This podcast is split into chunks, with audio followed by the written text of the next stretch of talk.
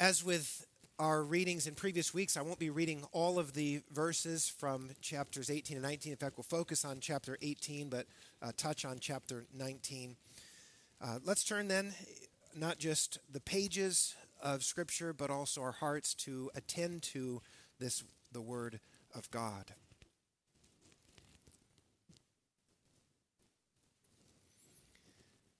The word of the Lord came to me. What do you mean by repeating this proverb concerning the land of Israel? The fathers have eaten sour grapes, and the children's teeth are set on edge. As I live, declares the Lord, this proverb shall no more be used by you in Israel. Behold, all souls are mine. The soul of the father as well as the soul of the son is mine. The soul who sins shall die. If a man is righteous and does what is just and right, if he does not eat upon the mountains or lift up his eyes to the idols of the house of Israel, does not defile his neighbor's wife or approach a woman in her time of menstrual impurity, does not oppress anyone, but restores to the debtor his pledge, commits no robbery, gives his bread to the hungry, and covers the naked with a garment, does not lend at interest or take any profit, withholds his hand from injustice, executes true justice between man and man, walks in my statutes and keeps my rules by acting faithfully. He is righteous. He shall surely live, declares the Lord God. If he fathers a son who is violent, a shedder of blood, who does any of these things, though he himself did none of these things, who even eats upon the mountains, defiles his neighbor's wife, oppresses the poor and needy, commits robbery, does not restore the pledge, lifts up his eyes to the idols, commits abomination, lends at interest and takes profit, shall he then live? He shall not live.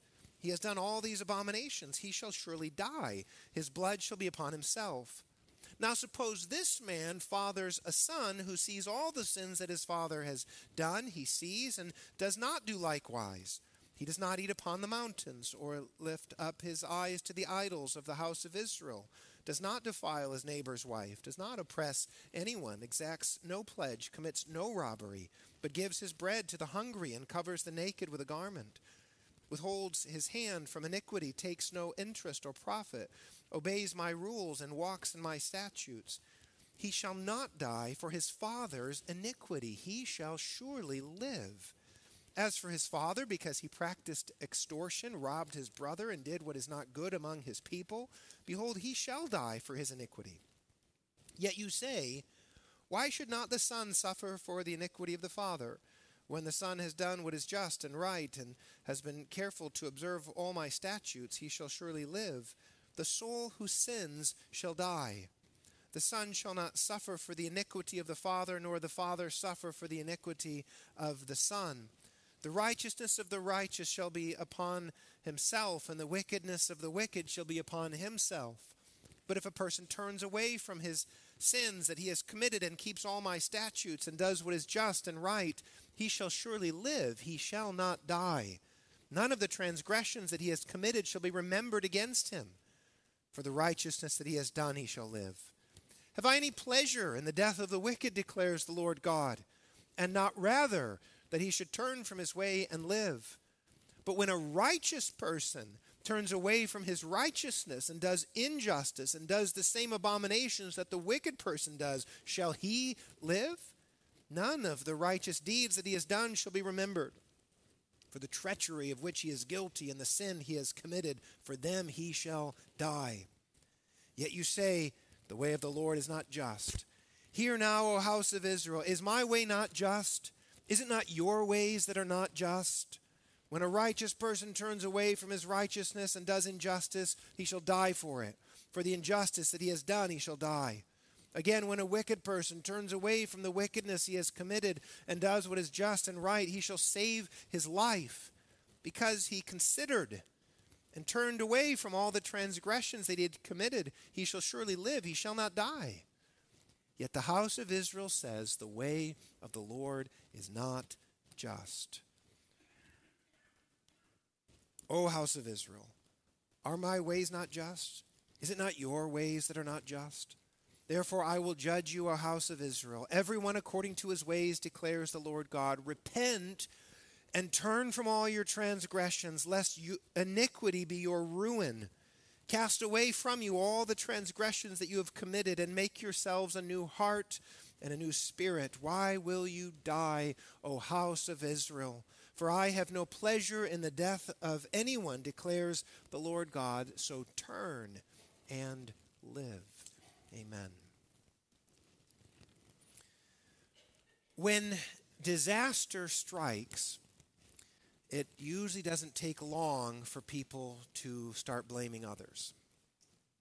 You can depend upon it. Something goes wrong and fingers start pointing, and they start pointing outward at others. We are generally eager to take credit for success and reluctant to take responsibility for failure.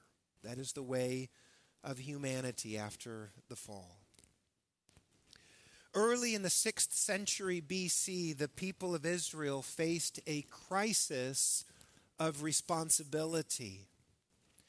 Remember, Babylon had invaded Jerusalem and exiled, brought back with them into Babylon, thousands of influential Jewish people. Israel's kings and their armies offered futile resistance to the world power of Babylon under King Nebuchadnezzar. The nation was clearly doomed. They weren't finished yet, but they were doomed. And so, like all irresponsible people, they sought an alibi. The people said, this is our father's fault. This isn't our fault that all this has come upon us. It's their fault. And this sentiment was so common among the people that it became a proverb, a popular saying. We have them in our day as well. But this was a saying, a proverb. Here it is again in chapter 18, verse 2. The fathers have eaten sour grapes, and the children's teeth are set on edge. In Ezekiel 18, God rebukes Israel's blame shifting.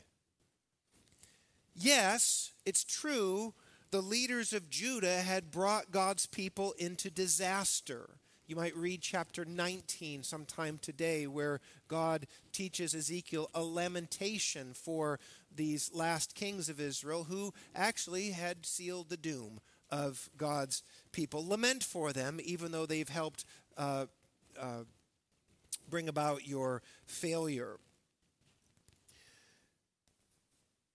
And yet, each individual Israelite was responsible to God for his or her own decisions. Yes, the kings haven't helped you.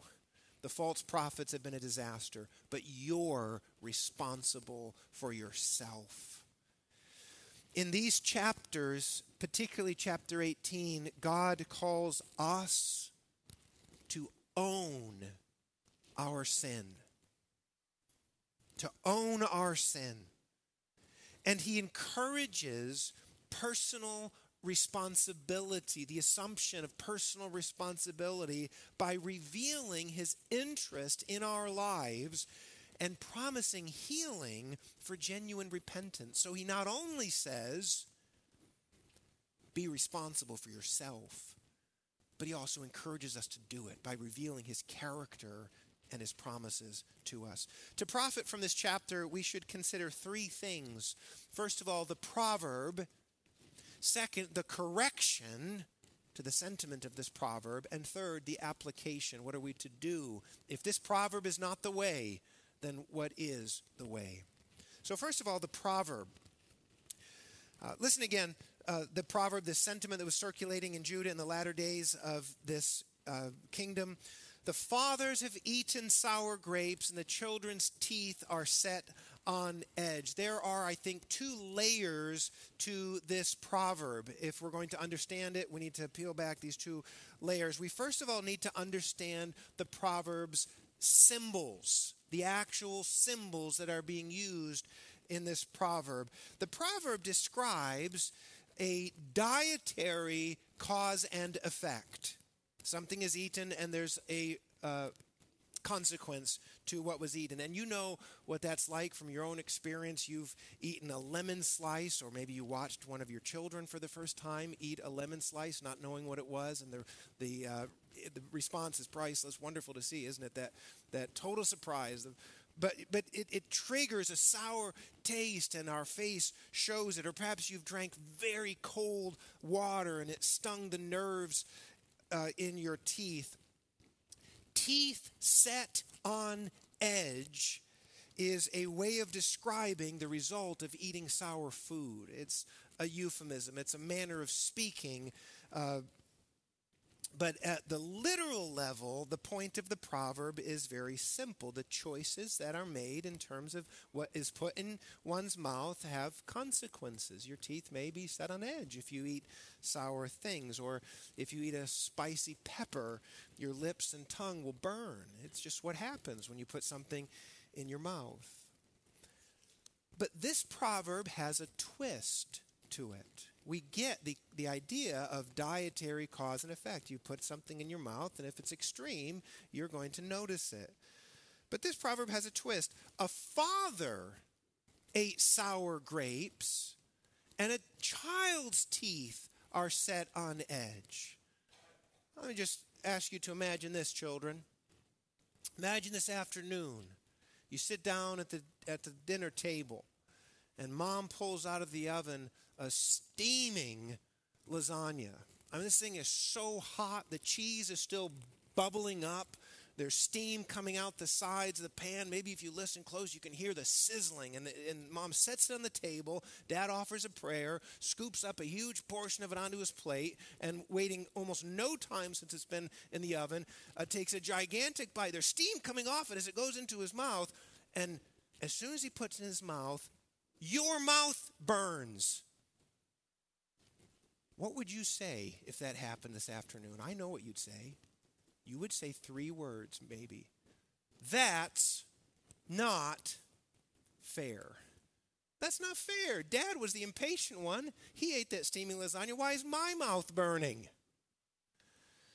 That's exactly the sentiment of the people of Judah. And if that were to happen to you today, it's weird to think about, isn't it? But if that were to happen, you'd be right to say, that's not fair. I'm being patient. I waited. I took a little bite and I blew on my lasagna and I waited for it to cool down. Why is my mouth burning? But understand that the people of Israel weren't using this proverb to describe a genuine injustice that was committed against them. So you understand how that proverb could be understandable if that happened in that literal sense. But that's not what they're doing with this proverb. The proverb was meant to shift responsibility from the children to the fathers. In other words, to use my silly illustration, the children too were eating steaming hot lasagna and blaming their fathers when their mouths got burnt. Jeremiah makes the point more bluntly in Lamentations 5, verse 7. He says this, our fathers, this is a different way of voicing the sentiment of this proverb. Our fathers sinned, the people said, and are no more. They're dead and gone. They sinned. They are no more. And we bear their iniquities, Lamentations 5, 7. Our fathers' sins, you could hear the people say, have landed us in Babylon. What did we do? It was our fathers who are responsible for this. They might have left us a rich legacy. But, as Lamentations 5:2 says, our inheritance has been turned over to strangers and our homes to foreigners. That's not what fathers should do for their children. They should have left a legacy, an inheritance. And now here we are in Babylon, ruled over by strangers. But you see what's happening here. The people, by using this proverb, gave no thought to their responsibility. They refused to accept blame. They failed to ask the question, what have we done? Yes, it's true your fathers were wicked. But what have you done? This victim mentality, which is obviously what's happening here, is as old as Adam and Eve. And it continues today. Politicians always blame the other party. It doesn't matter if that was their position a few years back on their platform. They blame the other party. Younger generations commonly fixate on the errors of their predecessors, or older generations blame the crumbling of society on the new generation. People who feel oppressed seek comfort in the faulty theory that those in power must be to blame for their problems. When churches falter, congregations indict their pastors. Pastors resent their people. Conflicts between parents and children, husbands and wives are often a cacophony of blame shifting. And we could go on and on and on. This is the thing we do. Something bad happens to me, and I immediately think, who can I blame? And I look outward. I don't think about myself. One of our favorite go-to thoughts and expressions is, it's not my fault. It's not my fault. And so we get the idea behind this proverb. We use it all the time, even though we don't use the same words. The fathers have eaten sour grapes, and the children's teeth are set on edge. Someone else did something, and now I bear the responsibility for it, even though I haven't been wrong. So that's the proverb, a sort of simple thing that we experience every day with a little bit of a twist that's used to dismiss responsibility for one's actions. Let's consider, second, the correction. God says, you shall not use this proverb anymore in Israel. But understand, the proverb isn't entirely wrong.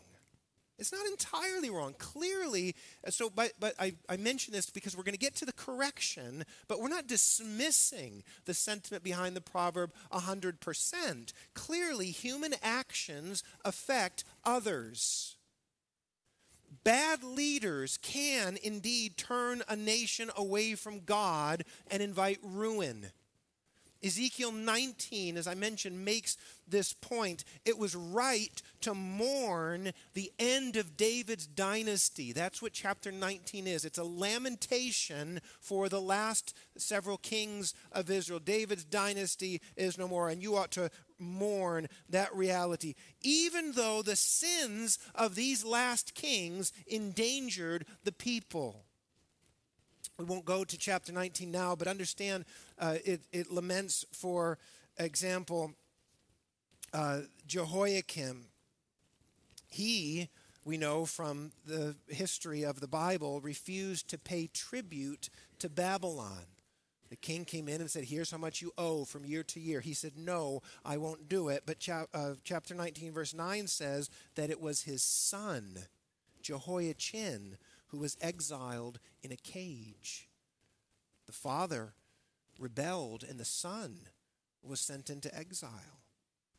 The rebellion of the last king, Zedekiah, caused his nation's collapse and virtually ended Israel's national identity. So it is true that fathers, in the sense of leaders, can turn a nation away from God and invite ruin. Sin also has generational consequences.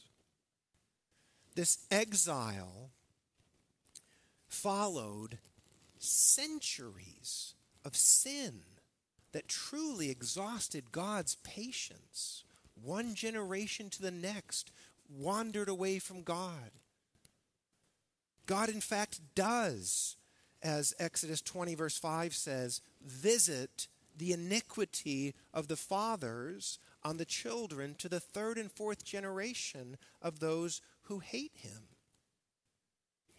We could say it differently. Non-discipleship usually bears rotten fruit. God's nation was composed of parents who were to tell to their children the things that God had done, tell their children about his wonderful grace, tell them that they must turn from their sins and and embrace with a believing heart the promises of God. And so many parents of that day didn't do it. Instead, they introduced idol worship and all kinds of wicked practices. And that non-discipleship bore bad fruit.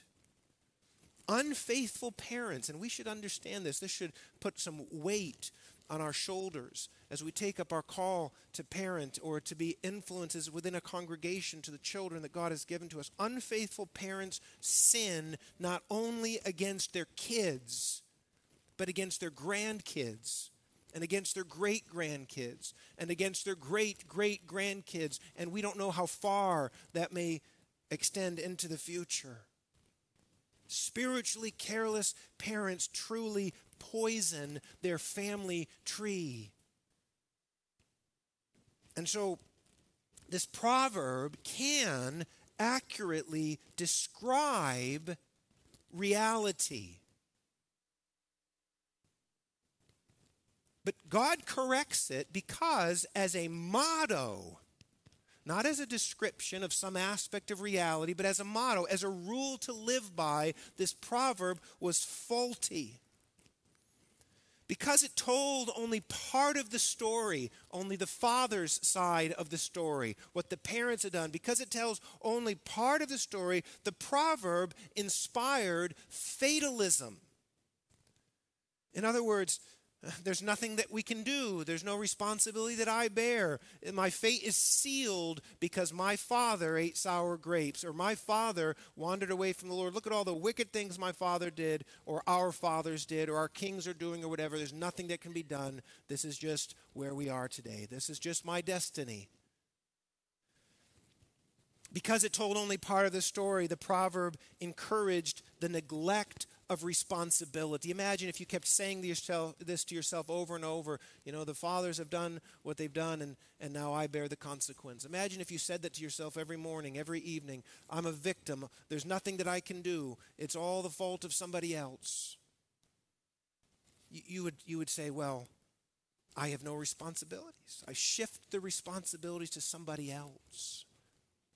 But understand this, blame shifting is a foolish policy. It's a foolish policy. It prevents us from working toward real change. Because if it's the fathers who had done this thing, who needs to change? Who needs to change? The fathers, right? I don't need to change. I'm just the victim. And that's just one relationship. Or if the government has done this, or if, you know, my children have done this to me, or if my husband or my wife, then I don't have to change.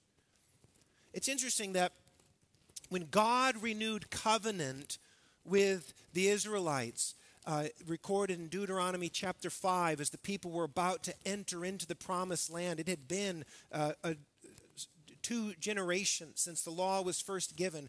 And God says to the people who had now grown up, apart from those who had died in the desert, God says, the Lord made a covenant with you. It was not with your fathers that God made this covenant, but with you, Deuteronomy 5:3. Well, in a certain sense, of course, it was with their fathers that God had made this covenant. It was literally with them, their fathers and their grandfathers. What God is saying to the people is, resist thinking only about the covenant that God has made with your fathers. Resist thinking only about their responsibility. They were in covenant with God. They did have responsibilities, and now their bodies litter the wasteland because they did not keep covenant with God. But that's not your responsibility right now. God has made a covenant with you and not just with your fathers. Jeremiah offers this correction in chapter 31, Jeremiah 31, verses 29 and 30. But everyone shall die for his own iniquity. And then he takes that proverb that Ezekiel cites here and he corrects it. Each man who eats sour grapes, his teeth shall be set on edge. Jeremiah says, there, I fixed your proverb. It's not your fathers have eaten sour grapes and your teeth are set on edge. It's you've eaten the sour grapes. You've bit into that sour lemon. You've eaten that chili that hot chili or that hot bite of lasagna. You've done it, and now you bear the consequences. Ezekiel, of course, makes the same point here in chapter 18. No one's righteousness is judged by the morality of others. And that's what Israel was trying to do here. Our morality is being judged by the acts of other people. We're just a victim. If you trust in Christ, and if you pursue holiness, you are righteous, the chapter says. You will be harmed by the sins of others. You will be affected by their choices. And it will be hard if you've been nurtured in a context overseen by the sort of wicked people described in this chapter. But if you trust in Christ and you pursue holiness, you are righteous. You will live. Conversely, if you reject the gospel and live according to your foolish heart, no matter how righteous your parents were, or no matter how good a legacy you come from, you have maybe parents and grandparents and great-grandparents who trust in the Lord. Maybe you can't find a time in your family's tree when your people didn't go to church and worship the Lord faithfully. But if you reject Christ and turn from the ways of the covenant, you are wicked and you will die. God says, that's how you should look at life. Let me correct this proverb. If you eat sour grapes, your teeth will be set on edge. That's the correction. That brings us then to the application. What is God calling us to do as a result of what he's communicating here in Ezekiel 18 and 19? I'd like to consider with you three practices that this chapter demands. Three practices that this chapter demands of each one of us. Number one, resist blaming others. Resist blaming others. And that's for you, not for the person sitting next to you, who you think needs to resist blaming others, probably you. That's for you. You need to resist blaming others. Stop letting other people's actions excuse your irresponsibility. Yes, people have hurt you, just like you've hurt others. And maybe your hurt has been extreme. There will be someone who would hear this message somewhere who would say, you don't understand how I've grown up, or the influences that I've come under, or the strange things that happen in my mind. You just don't understand. I don't have the same kind of responsibility as the next person. Maybe you grew up with terrible parents, the worst kind of parents imaginable. Listen, God describes in Ezekiel 18 an awful father, a truly awful father, who is, I'm reading now from verses 10 through 12, this father is violent, a shedder of blood, who defiles his neighbor's wife, oppresses the poor and needy, and commits robbery. And that's only a few of the things mentioned here. A truly awful father. Commentators suspect, or suggest at least, that who's being described here may be King Manasseh, a truly awful person whose father, Hezekiah, was a godly man, who's also described in this chapter. But listen, with a truly awful father, one as terrible as King Manasseh, the son retains personal agency. The son retains personal agency. The son is not responsible for the choices of the father, is not doomed by the decision of the father. He can refuse to follow in his father's ways. He can live unto the Lord despite his disadvantages. And God gives an example of a son who does that in this chapter. And commentators suspect perhaps he's talking about here godly King Josiah, who was not the son, but was the grandson of Manasseh. And Josiah said, I'm not being like my grandfather. My father, my grandfather has eaten sour grapes, but I'm not going to allow his actions to dictate mine. And so Josiah leads a powerful revival in Israel, totally unlike the behavior of his grandfather. God says in verse 4 of our chapter, all souls are mine.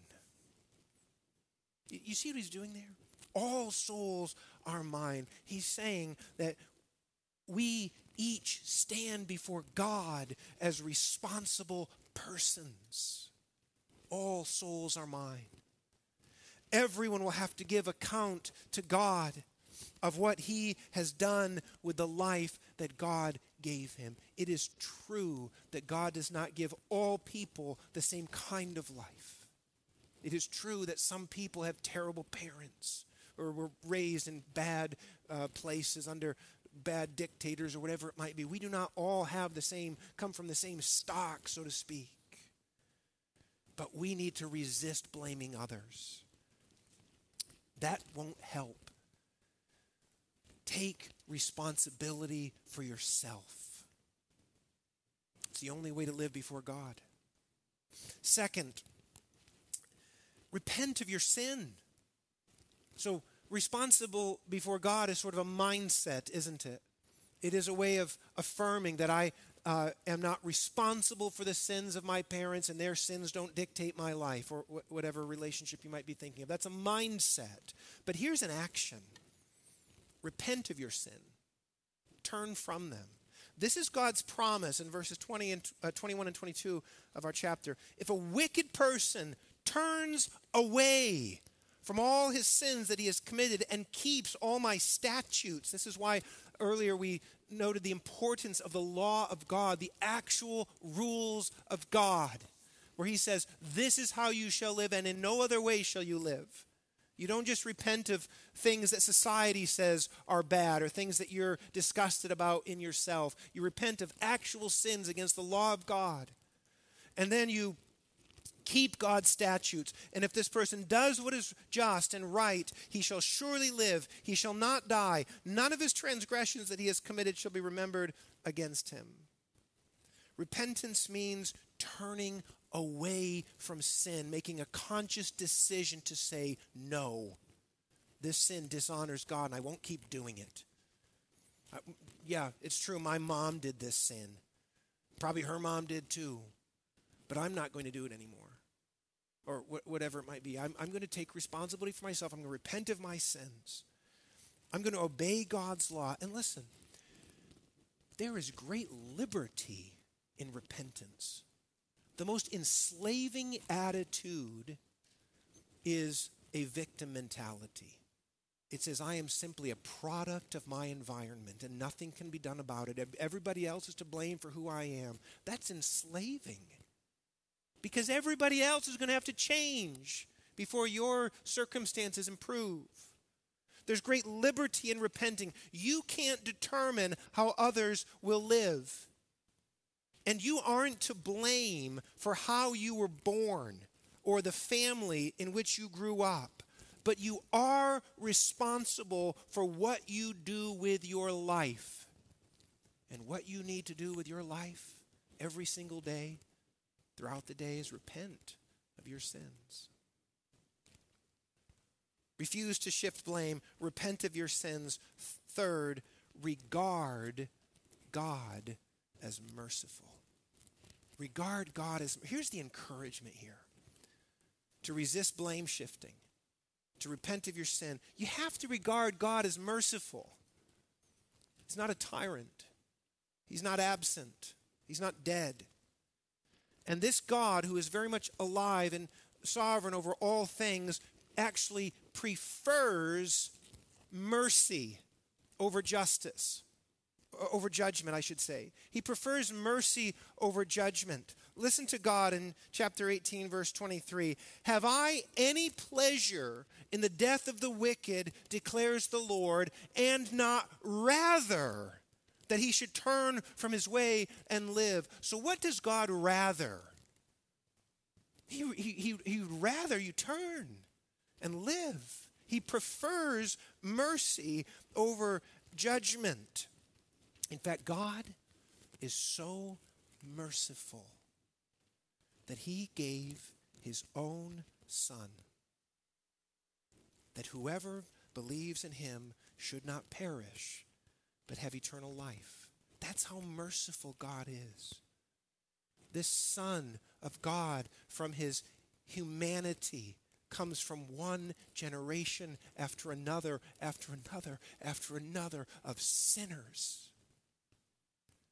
And yet God says, I give you a Savior from a sinful line, a sinner, a line of people who are sinful in every aspect of their being. But this one will be different. This one will not be a sinner. He'll be like you in every way, except he won't be righteous. He'll be perfectly righteous. And so we have the evidence that God is merciful, that he prefers mercy, that he loves mercy so much that he would give his son. Justice says, as Ezekiel records in 18:20, the soul who sins shall die. But the gospel's message is better than that. The gospel's message, working alongside the law, is this: you have sinned.